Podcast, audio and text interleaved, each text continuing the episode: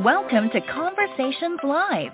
For more than a decade, we've brought you the best in books, entertainment, celebrity interviews, and current events.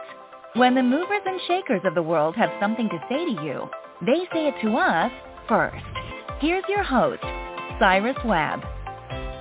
Welcome back, everyone, to Conversations Live. I'm your host, Cyrus Webb. Glad you all could join us once again. But for our radio audience tuning in here in Mississippi at WYAD 94.1 FM and WYADonline.com, we're glad that you all could be with us.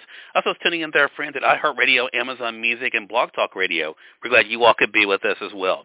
For those who are looking to be able to not only enhance their skills as a leader or even look for a position of leadership, I think this next segment is going to really be inspiring to you. We're excited to welcome Dr. Derrick Noble to our program today. He's the author of a book book I had a chance to read called Leadership Launch, Essential Skills for New Leaders. We'll talk to him about his own journey as a leader, what it's been like for him to embrace that, but also the principles that's helped him in his success, and also how it can help you as well. If you're just now learning about the book, of course, we'll let you know how to get your own copy of it. Dr. Noble, thank you so much for the time. Really appreciate it. Thank you very much, Cyrus. Good to be with you, man. Thanks for having me. Oh, the pleasure's definitely all mine. I really enjoyed this book, and I and I was uh, messing with you earlier. This conversation's been a long time coming. I know I've been I've been working to try to get this solidified for you for a while. So I'm so glad uh, to have you on. I want to talk about. Yeah, you know, I want to talk to you about something that I think is relatable to people, though, Dr. Noble, and that is the responsibility of leadership, right? I think a lot of times people think about wanting a title, wanting a position, but what has it been like for you to embrace the responsibility that comes with that? Oh, very good question. Uh, it's not about title or position. It's about influence. Um, John Maxwell says that leadership is influence, nothing more, nothing less. Uh, I like to add a little bit to that. Uh, leadership is influencing people to do things to help themselves and the organization uh, to rise to new levels. Uh, so I, I, I, I, like to think of leadership in that way. Uh, the responsibility of a leader, I like to say, is threefold. Uh, leaders, first of all, are models. Uh, and I'm talking not just about leaders of business organizations, uh, but leaders in uh, relationships. Parents are leaders. Um, so le- leaders leaders are models. First of all, uh, a leader should be able to show you what to do by their own example. Uh, I'm sure you've heard, as I have heard, uh, and I heard this growing up a lot as well. you know, don't do as I do, do as I say. Uh, right. If that's your uh, mantra, you're a horrible leader. mm. No, no matter what what position you're in. So uh, I do want to correct and say that I did not hear that from my mother. My mother is from Glen Allan, Mississippi, which is about an hour. That's about an hour and forty-five minutes from you, because you're in Brandon, correct? Exactly right. Oh yeah, yeah. So so so mom's from Glen Allan, Mississippi, but uh, she never said that to me. But other people have said that. Leaders uh, and we're laughing about it, but, but it's very true. Leaders are first and foremost, in my opinion, models. They have to show you the way to go. The second part of leadership is what I call instruction. Uh, leaders don't just show you what to do, but leaders are teachers. Every leader is a teacher. Uh, people come to leaders not necessarily knowing what to do or how to do it. So a leader has to be a teacher, and we could talk all day about characteristics of teachers. One of the major characteristics of a teacher is that a teacher has to be patient. A teacher has to understand, okay, this person who is coming to me is not at the same level. Now, that doesn't mean that I'm better. It doesn't mean that they are subordinate to me. In fact, I hate the word subordinate, Cyrus. When people use that around me, I always correct them and say, you know, sub means under, and you don't ever want to talk about a human being as if they're underneath you. Uh, but, right. but, but uh, uh, leaders are instructors. Leaders are teachers. People come to leaders not necessarily knowing what to do or how to do it. So a leader teaches them what to do. And then the third part of leadership uh, uh, piggybacks on that. The third part of leadership is guiding. Uh, a guide is someone who, once you know what to do, uh, they observe you, they watch you, and they give you constructive feedback, but they don't do the job for you. They know that they've taught you how to do it, or they know that someone has taught you how to do it, and they trust you enough to do it on your own, but they guide you along the way and show you any missteps and show you ways that uh, that you can improve. So uh, that to me is the three-legged stool of leadership: modeling, instructing, and guiding. I want to talk about that third leg you mentioned, Dr. Noble, guiding, because yeah. you say in chapter one of the book something that I think is very important for our audience to think about, and you say this, uh, constantly remind yourself of the reasons why you became a leader in the first place. I see leadership yeah. as an opportunity to help others to grow and to change their lives for the better. Talk to us about that, because I think for a lot of people, there are different reasons why they choose, you know, positions of leadership or choose to take uh, the responsibilities of leadership. When did you know that that is what you wanted to do as a leader and what who you wanted to be? Wow. Uh, interestingly enough, uh, I can answer that question without hesitation. I knew uh, as a sixth grader, um, and I, I detail in the book uh, how I met uh, my mentor and the person uh, that I consider to be the most important male figure uh, in my life, my my principal, the late uh, Mr. Lionel Ward. Um, I was a terrible stutterer. Uh, I had a bad stutter. I had a lisp. Uh, I was, in, in, in fact, I still stutter occasionally, and I still lisp like crazy. But none of those, neither of those, keep me from communicating or doing what I need to do. Uh, but Mr. Ward believed in me uh, when I did not believe in myself. And Mr. Ward convinced me that not only could I become a speaker and become good at it, because he asked me one time uh, who my uh, uh, heroes were. And I mentioned uh, Martin Luther King Jr., and I mentioned uh, the Reverend Jesse Jackson. And I also mentioned uh, a guy who was the governor of my state. Uh, gee, what's his name? Oh, Bill Clinton. Uh, so I mentioned those people to Mr. Ward.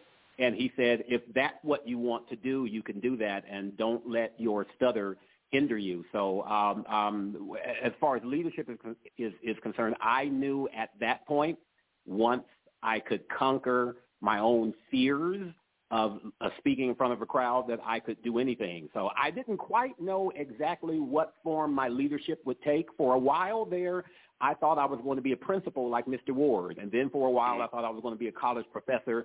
Then uh, even for a while, uh, I was going into politics, especially when I got to high school. I was convinced I was going to be, uh, and I wanted to be, and I think I would have uh, been successful as a politician, but I wanted to be governor of Arkansas one day. Uh, so I wasn't quite sure how I would be a leader or what form that leadership would take, uh, but I knew I would get there one day. And again, for me, the why is always important. It's always why do you want to do what you do? And for me, my why as a leader is I always want to make sure that people's lives are better after having met me. And so whatever I can do to make that happen, that's my goal as a leader. And that changes from person to person because different people need different things from you. Yeah. They do, Dr. Noble, and and it goes to another point that you make, and I want to say for those who are just tuning in here on the radio side, as well as those tuning in through our podcast, you're listening to Conversations Live. We're speaking with Dr. Derrick Noble today. His book is called Leadership Launch: Essential Skills for New Leaders. I want to make sure I'm stressing that subtitle there, Dr. Noble, because one of the things you talk about mm-hmm. in the book is that as people are in positions of leadership, and we see this even when it comes to politics or governments, that as you talk about in the book, they can become jaded. You can, you know, get almost in a rut, which is why, as you talk about emerging leaders in the book, I think the importance, I think, always thinking about things in a different perspective. I want to ask you that as you've gone throughout the years of being in places of leadership and being in positions of leadership, what has helped you not to become that? What has helped you not to become jaded um, and to lose the focus of why you chose to be a leader? Very good question. Uh, the number one thing that has kept me from being jaded, uh, and I spend time talking about this a lot, and I've already mentioned it in this interview, the number one thing that keeps me from becoming jaded is uh, remembering my why. Uh, when your why is big enough, the whats and the hows don't really uh, uh, trip you up as much. Uh, I always uh, tell leaders, and I have to tell this to myself as well, remind yourself of why you're doing what you're doing. I'll give you a really good example. I was speaking to a group of uh, school administrators in a particular school district in Northern California. Won't call the name, but I was doing a training with them, and there was so much – um, um, uh, cynicism in the room, uh, and, and, and, and rightly so. You know, uh, uh, school officials have to deal with budget cuts, and you know, uh, uh, even though the budgets are cut, we're still expecting you to turn uh, out these great results. Uh, so just about everybody in the room was burned out and tired, and I could hear it, I could see it, and I could sense it. And so I just kind of put the notes away. You know, sometimes uh, you come with a prepared curriculum, And as I like to say, the spirit of the room dictates that you go in another direction. So with these folks, I just I put the notes down and I said, you know, I started pointing people out. Tell me why you went into education in the first place. And uh, just, just just to give you the Reader's Digest version of it, uh, and, and this is no joke, Cyrus. By the time the conversation was over, there was not a dry eye in the room, and, and I, I honestly mean that. People were starting to reconnect with the reasons why they became educators in the first place. And that why encouraged them, even though physically and mentally they were saying to themselves, I quit and I give up. There was one person in particular who said, the reason why I'm an educator has nothing to do with a teacher or a principal. The reason why I'm an educator has to do with my elementary school bus driver. And they talked about the fact, you know, I was growing up in an unhappy household and mom and dad were fighting all the time, blah, blah, blah.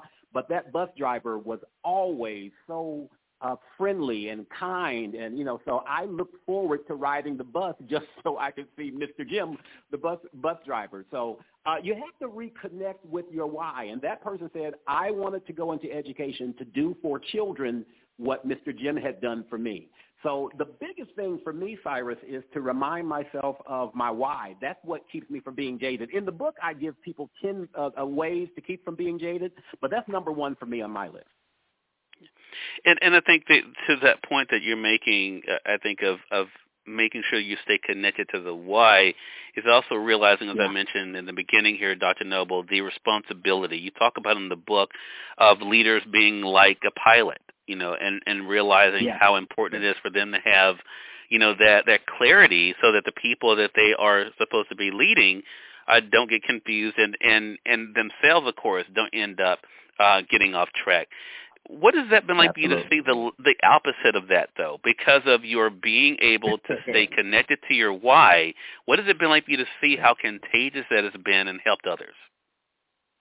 Oh wow, yeah. Uh, when the leader has a strong why. The leader helps everyone in the organization to have one as well. Uh, I'll give you an example. I, I was in, in fact, I think I, I, I spoke about this in the book. Uh, I was doing a training for a group of cafeteria workers uh, who were all just uh, uh, very uh, um, uh, jaded and uh, just angry. And when I asked one of them, you know, describe your job for me, she said, I put square piece of mashed potatoes and corn on a tray. That's what I do. And that's not an exaggeration. Her attitude was like, you know, square piece of mashed potatoes and corn.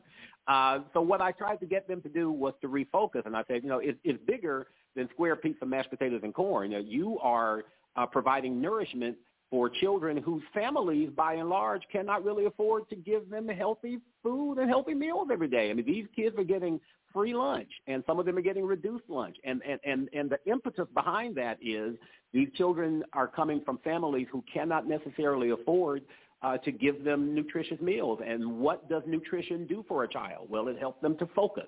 And what does focus do for a child? Well, it helps them to be successful. So I said, see, it's bigger than square piece of mashed potatoes and corn. You are really feeding the next generation of leaders who are going to take over and help you. So now those workers went on from that meeting and they got the school district to start a free breakfast program as well. Now, now, now here are people who did not want to do their job and they had a nasty attitude, but now they're willing to come in early and cook an extra meal because we reconnected them to the why. When the leader of the organization has a very clear why, uh, it becomes contagious. Uh, uh, people, I often say uh, when people ask me, how do you deal with employees who seem to just be phoning it in? I always say to them, if they're phoning it in, it's because their why has become fuzzy. So you've got to reconnect them uh, to that. Uh, as the leader goes, so goes the organization. I, I've often said, uh, it, it, it, it's not unique to me, but I've often said, uh, if if the leader is a five, the organization will never be a ten. So uh, you are the lid on the uh, on the potential of your organization. Yeah. Yeah, and Dr. Noble, I want to talk about something else too as we're having this conversation about leadership. The you know not being not being jaded, staying connected to the why, but also of course being present. You give an example of working with an individual, uh, and one of the things that you had them to work on that they were puzzled by in the beginning um, was their presence, um, how they walked into yeah. a room. I, I want to talk yeah. about that. I thought that was an interesting point, and you kind of went through a TikTok in that particular chapter of different things like facial expressions, the way that people engage. Why is that important for a leader to think about? Because a lot of times people just think about the qualities that they're exhibiting to their team. Was it right. important to think about the way they were actually showing, literally showing up, and the way they make people feel when they walk in the room? Absolutely. The reason why that's so important, that's a great question. The reason why it's so important is because leadership and communication go hand in hand. The best leaders are the best communicators. And communication is not just the words that come out of your mouth. So many people erroneously um, um, define leadership uh, or, or, and, and communication. They define communication as what you say. Uh, but I, I often tell people, and I told that particular person, uh, you start communicating before you ever open your mouth. Uh, the way you walk into a room communicates how you feel about yourself and how you feel about the potential of the organization. So this particular person said, you know, I'm the new VP and I'm going to be heading up uh, a meeting uh, very soon. So I want you to help me go over the agenda. And I said, okay, we'll get to the agenda. But before we get to the agenda, I want you to practice walking into the room. And she questioned me about that. Well, why do I need to walk into the room? I don't need. I'm not a runway walk model. I said it's not about being a runway model. You said you want to you you want to do well with communication. In fact, you hired me to be your communications coach. Communication is not just about what comes out of your mouth. It's about your posture. It's about your tone. It's not just what you say. It's how you sound while you say it. It's not just what you say. It's how you look while you're saying it. If you're talking and you're looking down at the floor and you seem to be uh, hesitant to make eye contact, you are revealing, whether you believe it or not, you're revealing how you feel about yourself. Uh, I, I don't think I can handle this. I don't think I can do this.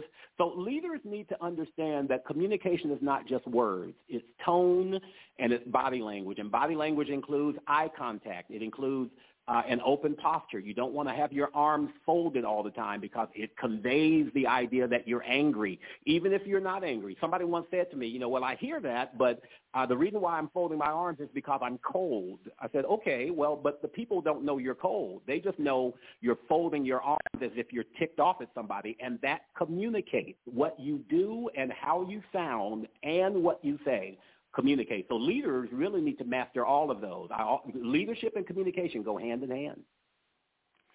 And the last thing I want to talk to you about, Dr. Noble, I think is so important for all of us to keep in mind, but especially those in positions of leadership, is another L word that sure. you stress in the book, and that is listening. I, I think yeah. as we, you know, we have only to think about places that we go to, or even examples of people that we see. You know, you mentioned earlier, people, public figures may even seem to have this issue of not actually listening to the people around right. them. Talk to us about how that quality has served you well, being a good listener. Uh, I'm sorry, Cyrus. What did you just say? Oh no, I'm joking. Sure. Uh. No, no, no, no problem. No, I'm just saying. Talk to us about how that quality of being a good listener has served you well. No, uh, yeah, I, I'm, I'm, I'm, I'm giving you a hard time about listening. I was pretending I wasn't listening. No, yeah. Uh, oh. uh, I'm sorry. Look, I'll tell you, Dr. Noble, before you say that, let me just tell you, I have a horrible sense. I, I, I things pass. My brother gets on me all the time. Things just pass right by me. I literally thought you didn't hear. I could tell. I'm like, let me yeah. back up and do this again. Just yeah. I'm messing with you, man.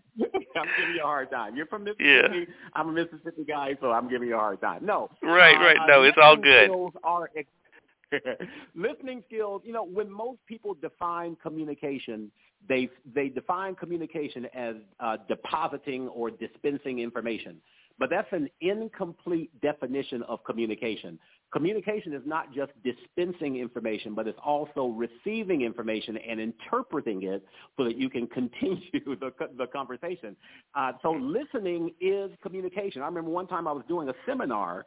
Uh, I was leading a seminar on uh, communication skills. And I said, uh, and since we're talking about communication, let's talk about listening. And I kid you not, Cyrus, somebody raised her hand and she said, but I thought we were talking about communication. Why are we now going to talk about listening? Uh, and I, I, I was I was appalled. I wasn't angry because I understand most people don't understand. Listening is communication.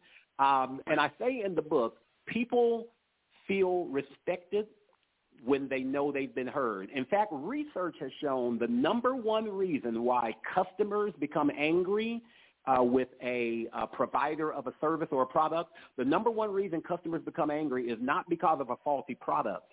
The number one reason customers become angry is because they feel they have not been heard.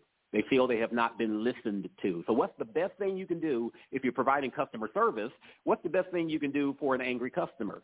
Shut up and listen to them and resist the temptation to interrupt them. So when people feel heard, they feel respected. When they feel respected, they feel they can trust you. And when they feel they can trust you, they communicate with you things that they normally might not communicate. So uh, I do go into detail in the book about how to become a better listener. And, and, and one of those uh, things, I, I, will just mention one of them, is uh, I know most of us think we're really good at multitasking, but uh, yeah. research shows that only 4% of the population, four, one, two, three, four percent of the population can actually multitask. That means 96% of us, Cyrus, cannot do two things at one time. And most of us think we can. So when you're, when, when you're trying to listen, when someone's speaking to you, uh, put down any distraction. One of the things I al- always do when someone wants to talk to me, if I have my phone in my hand, Cyrus, I intentionally put my phone down and I make eye contact with the person so as to communicate with them. You are more important to me than my smartphone. So that's just one thing you can do. There are several things uh, uh, you need to do to become a better listener. I also recommend that people just uh, Google, Google listening skills and just read maybe one article per week on how to become a better listener. I guarantee you, the better you are at listening, the more trust people will have in your leadership, uh, and the better your organization will be off uh, uh, 100%. Dr. Noble, that was the one I picked up on as well as a big one, the multitasking, but I also yeah. love the fact that you mentioned in that chapter about making sure that we're listening to understand, not to respond. I think that, again, is something we yeah. see a lack of today uh, people are just already formulating what their what their quote unquote counter is going to be to whatever it is that the Absolutely. person is saying instead of missing the point of what the person is saying. you know, one thing I can't let you go though without asking about something that's happened over the past few years, uh, Dr. Noble, and that is the shift in the way people see their places of employment, the way that they see their bosses, yeah. the way they see their own roles. We've heard about the Great Resignation. We've heard about this. I'm curious for yourself and the work that you've been in. How have you seen leadership changing in the past few years as we've been dealing with, with the pandemic and, and the aftermath of how it kind of disrupted the workforce? Wow. Uh, and for that to be the last question, man, I could talk uh, uh, about that for 30 minutes. Let, let, me give you, let me give you a real quick one on that one.